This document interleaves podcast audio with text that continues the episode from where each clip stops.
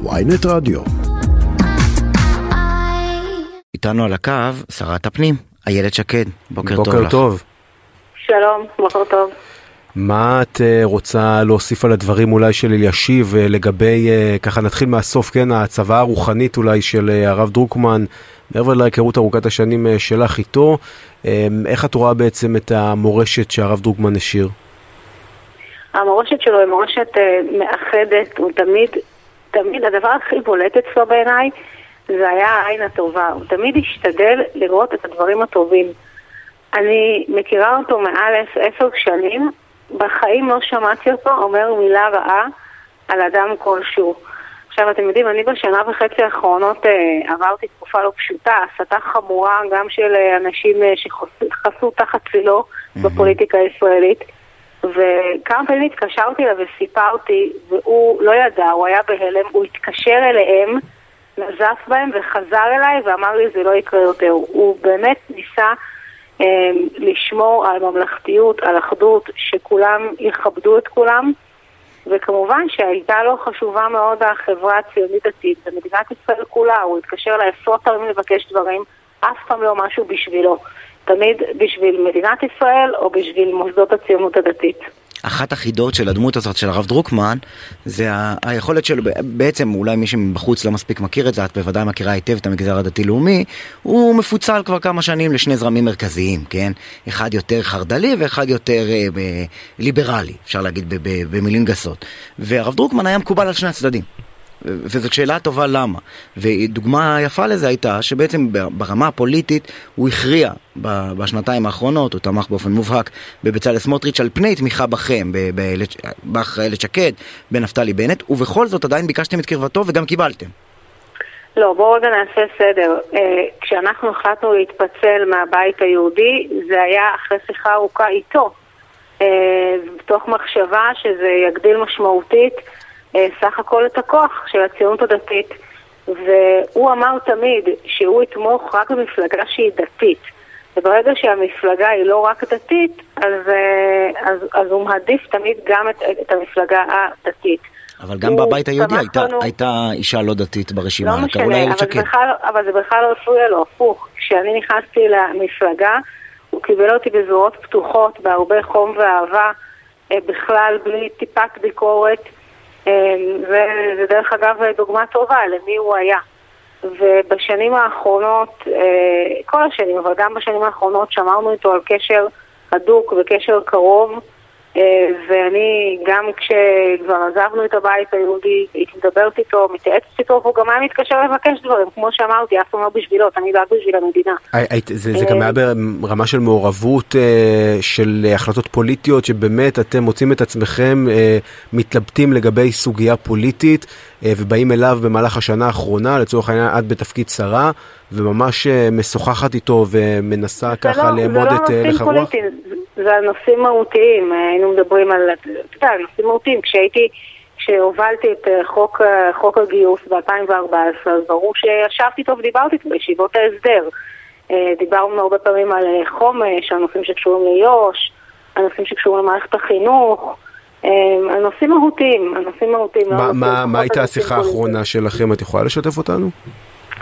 אה, אני הייתי אצלו, קודם כל הייתי בבית חולים, אבל בואו לא נדבר על התקופה של הבית חולים, כן. אלא ממש לפני הבחירות הייתי איתו, עם- באתי אליו אה, עם, עם כל חברי הסיעה, עם כל חברי הבית היהודי, ישבנו אצלו כולם לשיחה ארוכה, אה, כל אחד פרק את אשר על ליבו, והוא ענה לכל אחד, הוא לא ידע את כל מה שסיפרנו לו, וזו הייתה שיחה מאוד מאוד ארוכה. דרך אגב, כשחיכינו להיכנס אליו, אני הייתי בהלם מכמות התלמידים שיוצאת לו מהחדר. הוא נתן שיעור, זה היה לפני חודשיים, נתן שיעור לתלמידים, ואנחנו עומדים בחוץ, וכל הזמן יוצאים עוד ועוד ועוד ועוד. אה, הוא באמת נתן שיעורים עד, ה, עד הרגע האחרון, עד שהוא אושפז בבית חולים, אה, וגידל אה, דורות של רבבות תלמידים. ומה מה הוא אמר? זאת אומרת, את אומרת, אה, פרקנו את אשר על ליבנו, תקופה, כפי שאת אה, אומרת, אה, ככה מאוד יצרית עבורכם, השמות שלכם ככה נק- נקטשים ברשתות החברתיות, ואתם מה, באים אליו ואומרים לו, כבוד הרב, אנחנו במצוקה? בסוף. כן. הוא, אה, הוא, הוא היה מופתע מחלק מהדברים, הוא לא ידע, למרות שאני לאורך השנה האחרונה שוחחתי איתו בטלפון ותיארתי לו מה שקורה, אבל אה, הוא לא הבין את העוצמות ואת הדברים.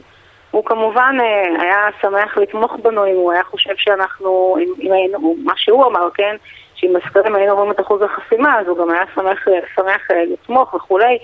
אבל זה לא, לא משנה, אנחנו דיברנו איתו יותר על אה, מהות, פחות על תמיכה פוליטית, על mm-hmm. איך המערכת הפוליטית מתנהלת. לא, אבל זה היה נשמע שהוא בעקבות תלונותיכם למשל הרים טלפון לבצלאל סמוטריץ' ואמר לו למתן את ההתבטאויות. את זה הוא עשה לאורך השנה בעקבות שיחות שלי איתו. בצלאל סמוטריץ' קרא לי פעם מממנת טרור, התקשרתי לרב דרוקון, אמרתי לו הרב, יכול להיות דבר כזה? הוא אומר לי לא, הוא התקשר אליו, חזר אליי ואמר לי זה לא יקרה יותר. וואו. היה לך רב, איילת שקד? היה לי מה? היה לך רב? מה זאת אומרת? לתפיסתך, כאישה חילונית, תל אביבית.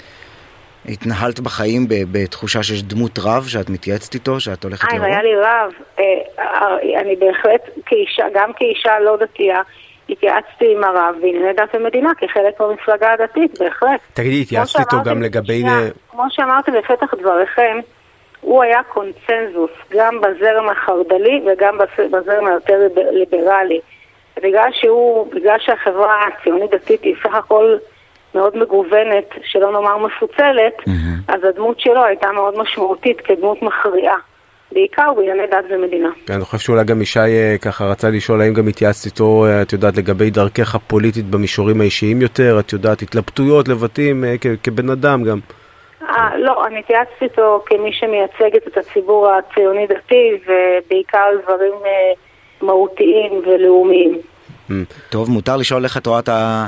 אם כבר ענייני דת ומדינה ורבנים והציונות הדתית, זה הכל מביא אותנו, אין מה לעשות, לסערות היומיום. אין הסערה היומית. איך כן. את רואה את ההתבטאויות אתמול, גם של חברת הכנסת סטרוק, גם של חבר הכנסת אה, רוטמן, אה, בכלל כל הרעיון הזה של חוק אפליה בשירותים ומוצרים? הם צריכים להוריד את החוק הזה מסדר היום, זה פוגע במדינת ישראל בעולם. אני שומעת, אה, שמעתי בערב מה קורה בעולם בעקבות הדברים האלה. אה, הם צריכים, אה, הם קיבלו עכשיו את הגה השלטון שהתמקדו בדברים מהותיים ואמיתיים בתיקון מערכת המשפט, בטיפול במשילות, בטיפול בכלכלה, ושלא יתעסקו בדברים האלה, זה רק עושה נזק לישראל ופוגע במרקם של החברה הישראלית. בואו אני אגיד לכם גם את דעתי, זה לא יקרה.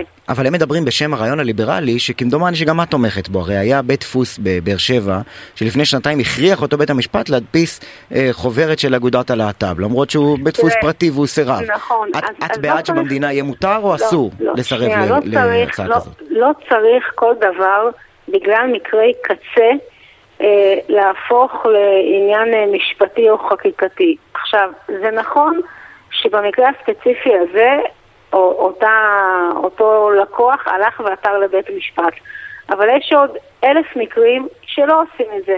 בדרך כלל, אם בן אדם בא לבית עסק והוא לא רוצה לתת לו שירות, אז אותו אדם הולך לבית עסק אחר.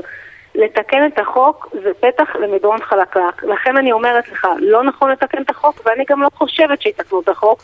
זה כרגע דיבורים במבחן המעשה זה לא יקרה, וטוב שזה לא יקרה. תגידי, את אומרת זה פוגע בנו בעולם, אבל למה את מתכוונת uh, כשאת אומרת שאת משוחחת עם אנשים מחוץ לארץ uh, שמביעים ככה תרעומת סביב הדברים האלה? כי uh, בכל זאת הממשלה עדיין לא קמה, כן? והחקיקה הזאת היא עדיין לא... בסדר, אבל מה זה משנה?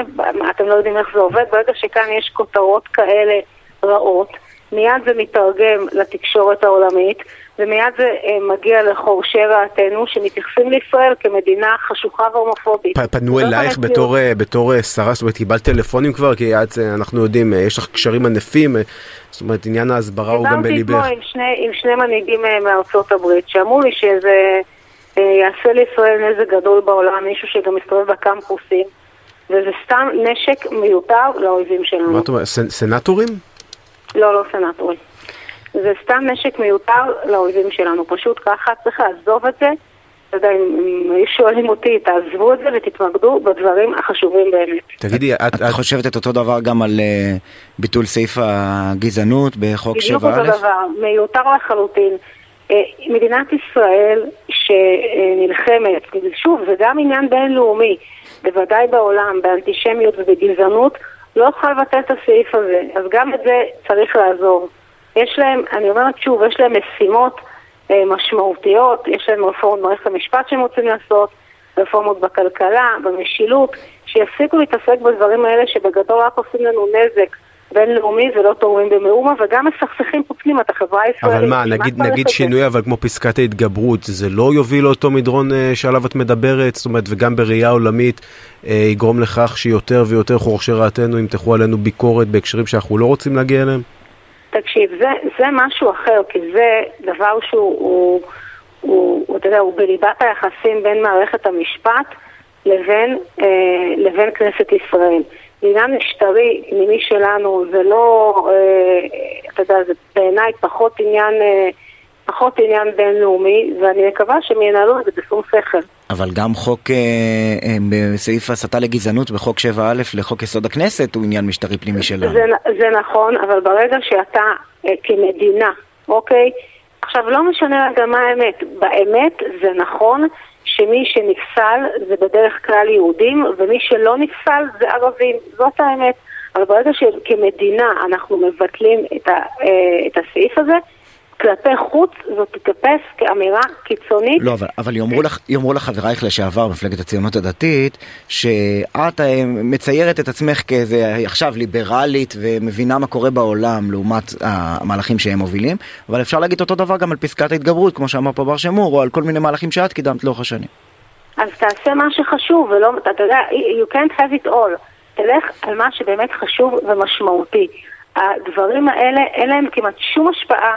על חיי היום-יום, זה הצהרתי בלבד, זה פוגע בישראל וזה גם פוגע באנשים שחיים פה. תגידי, את שותפה, אז, אז אה, אם אני מבין את הדברים שלך ככה בין השורות, את שותפה לחשש של אה, רבים אולי בציבור החילוני לכך שנכון יכול להיות שמוכנסות קצת עזים פה ושם וכותרות אה, שהמטרה שלהם זה בעצם לגרום לכך שנתניהו ייראה כאיזה סוג של גיבור שיוציא אותם אה, אה, מהגזרות אבל בסופו של דבר חלק מהמהלכים האלה כן יגיעו לכדי חקיקה אז השאלה היא האם את שותפה לחשש של הציבור החילוני מכך שבאמת אנחנו נראה פה אה, אפליה הולכת וגוברת נגד אה, מיעוטים, נגד ערבים ונגד להט"בים.